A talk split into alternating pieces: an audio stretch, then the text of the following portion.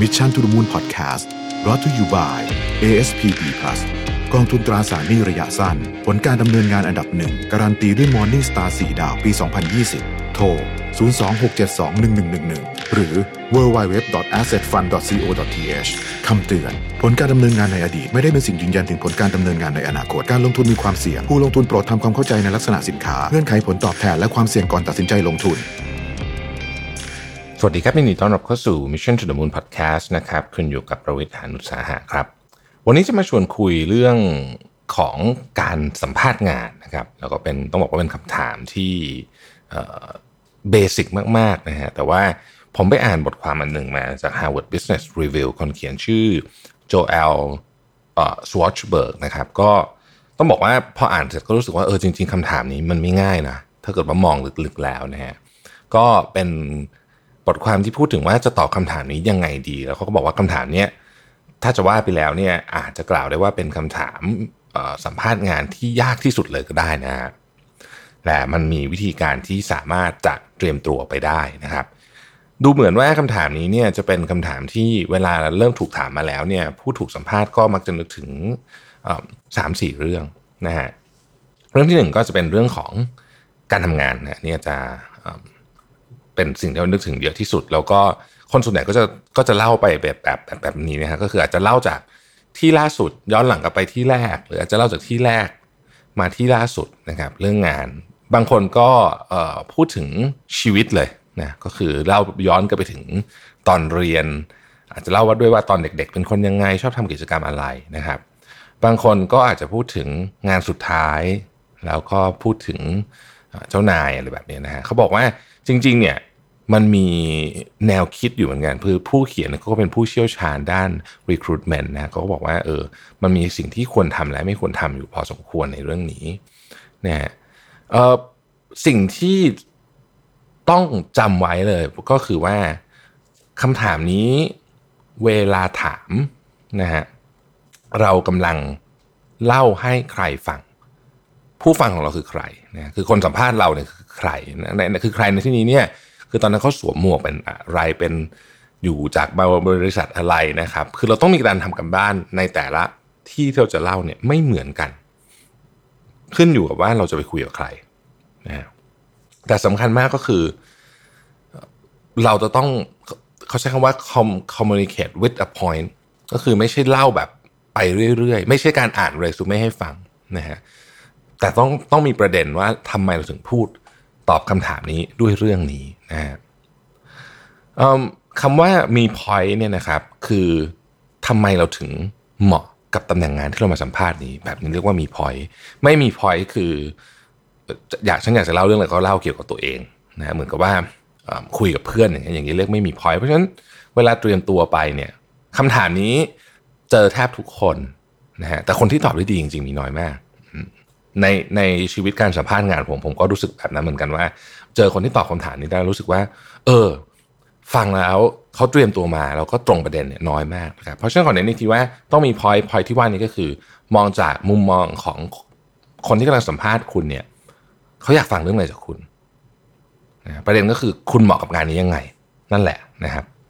ก็เลยมีข้อแนะนำเล็กๆน้อยๆดังต่อไปนี้นะครับ ข้อที่หนึ่งนะฮะ be more than your bio พูดง่ายก็คือว่าอย่าอ่านโปรไฟล์ใน LinkedIn ของคุณให้เขาฟัง หรืออย่าอ่านเรซูเม่ให้ฟังนะครับเอ่อให้ให้คิดถึงการไป interview เนี่ยเหมือนกับการไป audition นะฮะเคยเราเคยดูเวลา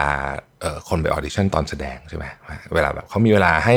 สมมติสวมบทบาทเล่นเป็นคนนี้ 3 นาทีอะไรเงี้ยนะครับนั่นคือการ audition การ audition เนี่ยจะต้องมีการเตรียมตัวที่ ไม่ได้เหมือนกับการไป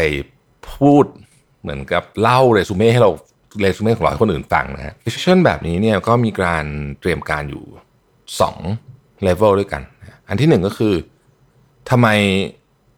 องค์กรนี้ หรือตำแหน่งนี้เนี่ยถึงถึงมีความต้องการอะไร ความต้องการตำแหน่งนี้คืออะไร ความต้องการพิเศษของตำแหน่งนี้คืออะไรนะฮะสองทำไมตำแหน่งนี้ถึงเหมาะกับเราอันนี้เราก็เป็นการ ซ้อมมาเพื่อเตรียมออเดชั่นเวลาขึ้นไปออเดชั่นเนี่ยมันจะเหมือนกับการแสดงมันจะมีความเป็นการแสดงนิดหนึ่งนะครับ อันที่สองก็คือ identify the need นะฮะใน job description เนี่ยนะครับมันจะมีเฟสที่เขียนว่า require must have highly design พวกเนี้ยอันเนี้ยพูดเยอะๆนะครับ อันที่บอกว่าพูดง่ายๆคือไอ้ไอที่เป็น need เนี่ยนะต้องต้องพูดให้ชัดไปเลยว่าคุณทำได้แล้วเหมาะยังไง แล้วมันก็จะมีอย่างอื่นที่แบบมีก็ดีนะพวกนั้นจะมีก็ได้หรือไม่มีก็ได้แต่ว่าไอ้ข้อที่องค์กรเขาต้องการจริง ๆ เนี่ย คือข้อที่เขาเขียนอย่างเงี้ยครับ require must have highly designed อย่างเงี้ยเป็นต้นนะครับ ส่วนข้อมูลส่วนองค์กรเองเนี่ยใครที่ศึกษาไปนะอันนี้ผมเห็นชัดเลยว่าเวลาคนที่ทำกันบ้านมา คนที่ไม่ทำกันบ้านมาเนี่ยตอบคำถามดีแบบคนละเรื่องเลยนะฮะข้อมูลขององค์กรเนี่ยจริงๆ ปกติก็มีอยู่ใน Google อยู่แล้วนะครับ ไปเสิร์ชในเว็บไซต์ก็ได้ หรือว่าจะเสิร์ชใน บางทีก็อาจจะเป็นบทสัมภาษณ์ผู้บริหารก็ได้นะฮะบทสัมภาษณ์ผู้บริหารจะมีข้อดีอยู่นิดนึงตรงที่ถ้าบังเอิญว่าคุณบางบางตำแหน่งที่ไปสัมภาษณ์งานเป็นตำแหน่งที่มีโอกาสจะเจอกับคนนั้นนะที่เขาพูดเนี่ยนะครับ เช่นสมมติคุณจะไปสัมภาษณ์งานการตลาดอย่างเงี้ยคุณก็มีโอกาสที่จะเจอกับผู้อำนวยการฝ่ายการตลาด ซึ่งเขาก็อาจจะเคยให้สัมภาษณ์ในเตรียสารเกี่ยวกับการตลาดไว้เต็มเลยเนี่ย คุณก็จะพอรู้จักเขานิดนึงแล้วว่าว่า เขาชอบอะไรเขาไม่ชอบอะไรแล้วแผนการในอนาคตขององค์กรเป็นยังไงนะครับเวลาเตรียมคำตอบไปมันก็จะฟังดูว่าเฮ้ยคนนี้มีการทำกันบ้านมานะฮะถ้าบริษัทขายสินค้าในตลาดก็อาจจะไปสำรวจตลาดได้อย่างด้วยซ้ำว่าเออ Product ใหม่ล่าสุดที่เขาวางเนี่ยเป็นยังไงนะครับตัวนี้เขากำลังโปรโมทอะไรอยู่ พวกนี้เป็นต้นอย่างนี้นี่คือการทำกันบ้านมาทั้งสิ้นนะฮะซึ่งใช้เวลาไม่นาน แต่ว่าสร้างความประทับใจได้มากนะครับข้อ 3 คือ fill the needs นะฮะเวลาเล่าเรื่องนี้ก็คือว่าเล่าว่าทำไม ทำไมตำแหน่งเนี้ยนะถึงเหมาะกับเรา คือเขามีความต้องการความต้องการในคุณสมบัติบางอย่างของตำแหน่งนี้ทำไมมันถึงเหมาะกับเรานะฮะผมยกตัวอย่างเช่น สมมุติว่าตำแหน่งนี้เขาบอกว่า อาจจะเป็นตำแหน่งที่ต้องสลับหน้าที่หลาย ๆ อย่าง เพราะเเนื้อหาของงานมันเปลี่ยนไปเรื่อย ๆ นะครับ มันจะไม่มีฟิกซ์เป๊ะ ๆ ว่าจะต้องทำอะไรเป็น 1 2 3 4 แบบนี้อาจจะต้องเรียกว่าเหมือนกับ ถูกโยนลงไปในทะเล แล้วก็หาทางว่ายน้ำเองบ้างอะไรอย่างเงี้ยนะฮะสมมติว่าสมมติว่าแปลอย่างนั้นเนี่ยนะครับ เราก็อาจจะเล่าให้ฟังก็ได้เนี่ยเนี่ยเราเคยมีประสบการณ์ในการสมมติว่าทำค่ายนะฮะซึ่งซึ่งเจออุปสรรคอะไรมากมาย หรือว่าทำงานที่เป็นเอ่อ organize ละครเวทีนะครับซึ่งก็เจอกับเรื่องไม่คาดฝันตั้งแต่วันแรกเลย เช่นเอ่อมาถึงนักแสดงป่วยเอ่อบท เขียนเสร็จแล้วคนเล่นไม่ได้อะไรคือ หรือว่าไปถึงสุดท้ายถูก cancel เปลี่ยนที่เล่นอะไรแบบนี้นะฮะ พวกนี้มันโชว์ skill บางอย่าง ถึง skill ของการจัดการนะครับ เล่าแบบนี้มันจะตรงเราก็ต้องดูว่าอันนี้เป็นสกิลที่เขาต้องการหรือเปล่านะฮะ อันที่สี่ก็คือว่าซ้อมนะฮะ คือเวลาซ้อมเนี่ยผมบอกเลยว่ามันต่างกันมากกับการเรียกว่าอ่านไปเฉยๆแล้วเราคิดว่าเราเราคิดว่าเราสามารถ พูดได้แล้วนะฮะผมผมบอกอย่างนี้ดีกว่า คือในนี้เขาเขียนไว้ผมชอบมาก